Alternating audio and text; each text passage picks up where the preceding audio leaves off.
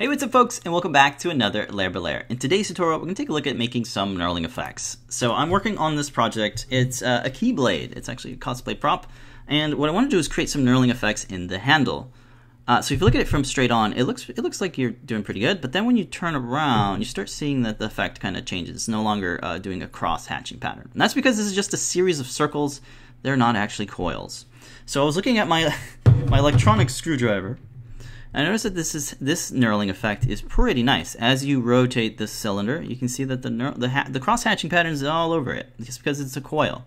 If you follow one of the lines, you see it just keeps revolving around and rotating with the cylinder. And then there's another set that goes in the opposite direction. So let's go ahead and use Fusion 360 and uh, learn how to make that.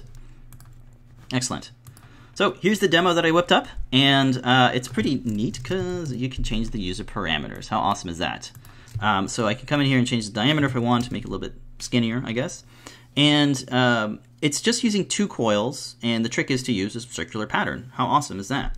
So um, it takes a little bit of uh, computing power. So um, depending on how many coils and copies you apply, you may have to uh, wait a little bit uh, for this model to fully calculate.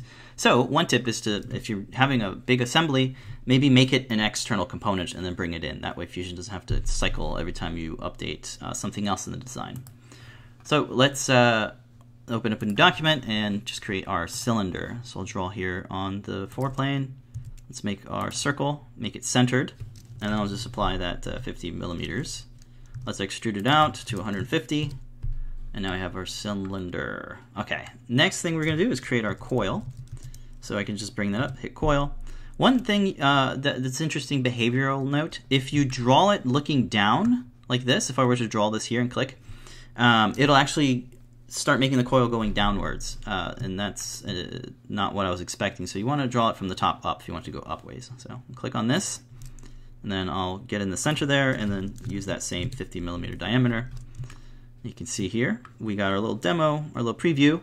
Uh, I want to turn off this right now. I guess I could leave it on, I'll turn it off on the next one. Uh, but I want to leave the type to revolution and height. I want to leave my diameter at 50, and for revolutions, I'm just going to put 3. It's a pretty low number, but it works in this one. For the height, I do want to increase this to 150, but I want to add a little bit to it, and that's because if we look at the top, you'll see that there's a, a, bit of a flat edge there, and that doesn't really make it super flush. So to do that, we can just make the height a little bit bigger. So I'll make it 154. Now, it's still got that there because the section size is so massive. So let's drop that down to 1. And now you can see we probably don't even need 154, but we just need 152.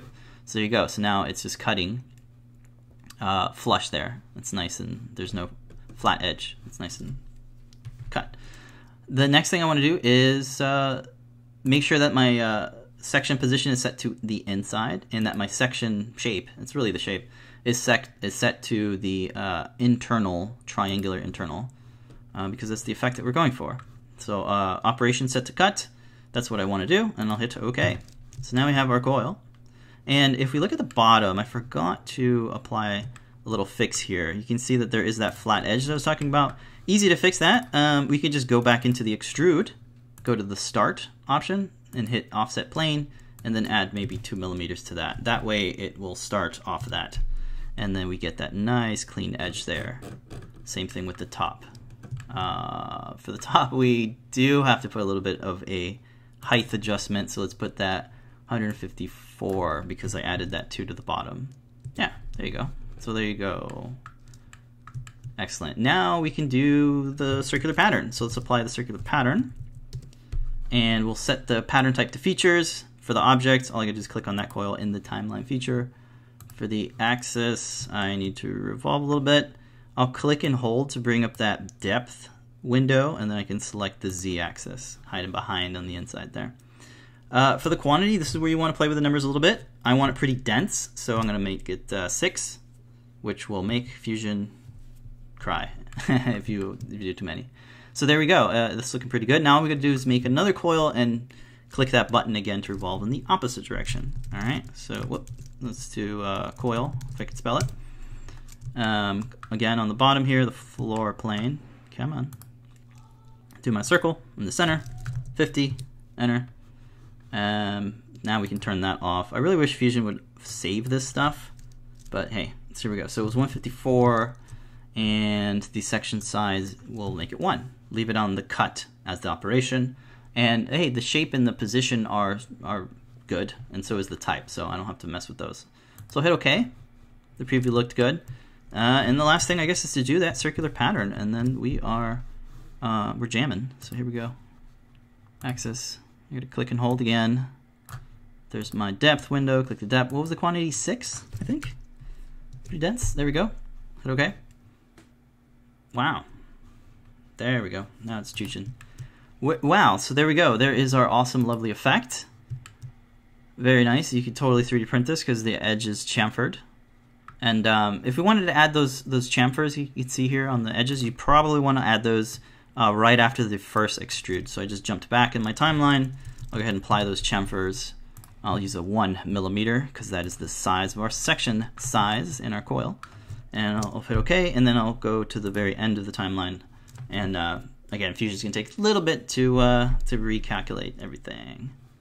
But hey, look at that effect. That is pretty nice. So yeah, I would probably, uh, if you wanted to add more things like internal threads and things like that, you probably want to do all that uh, before we apply the outer uh, knurling effect. But hey, that's how I figured out how to do it. Um, let me guys know if you have any questions or any tips. You can drop them in the comments. That'll help me out and other folks too. Thank you guys so much for watching, and uh, don't forget to make a great day. Bye, guys.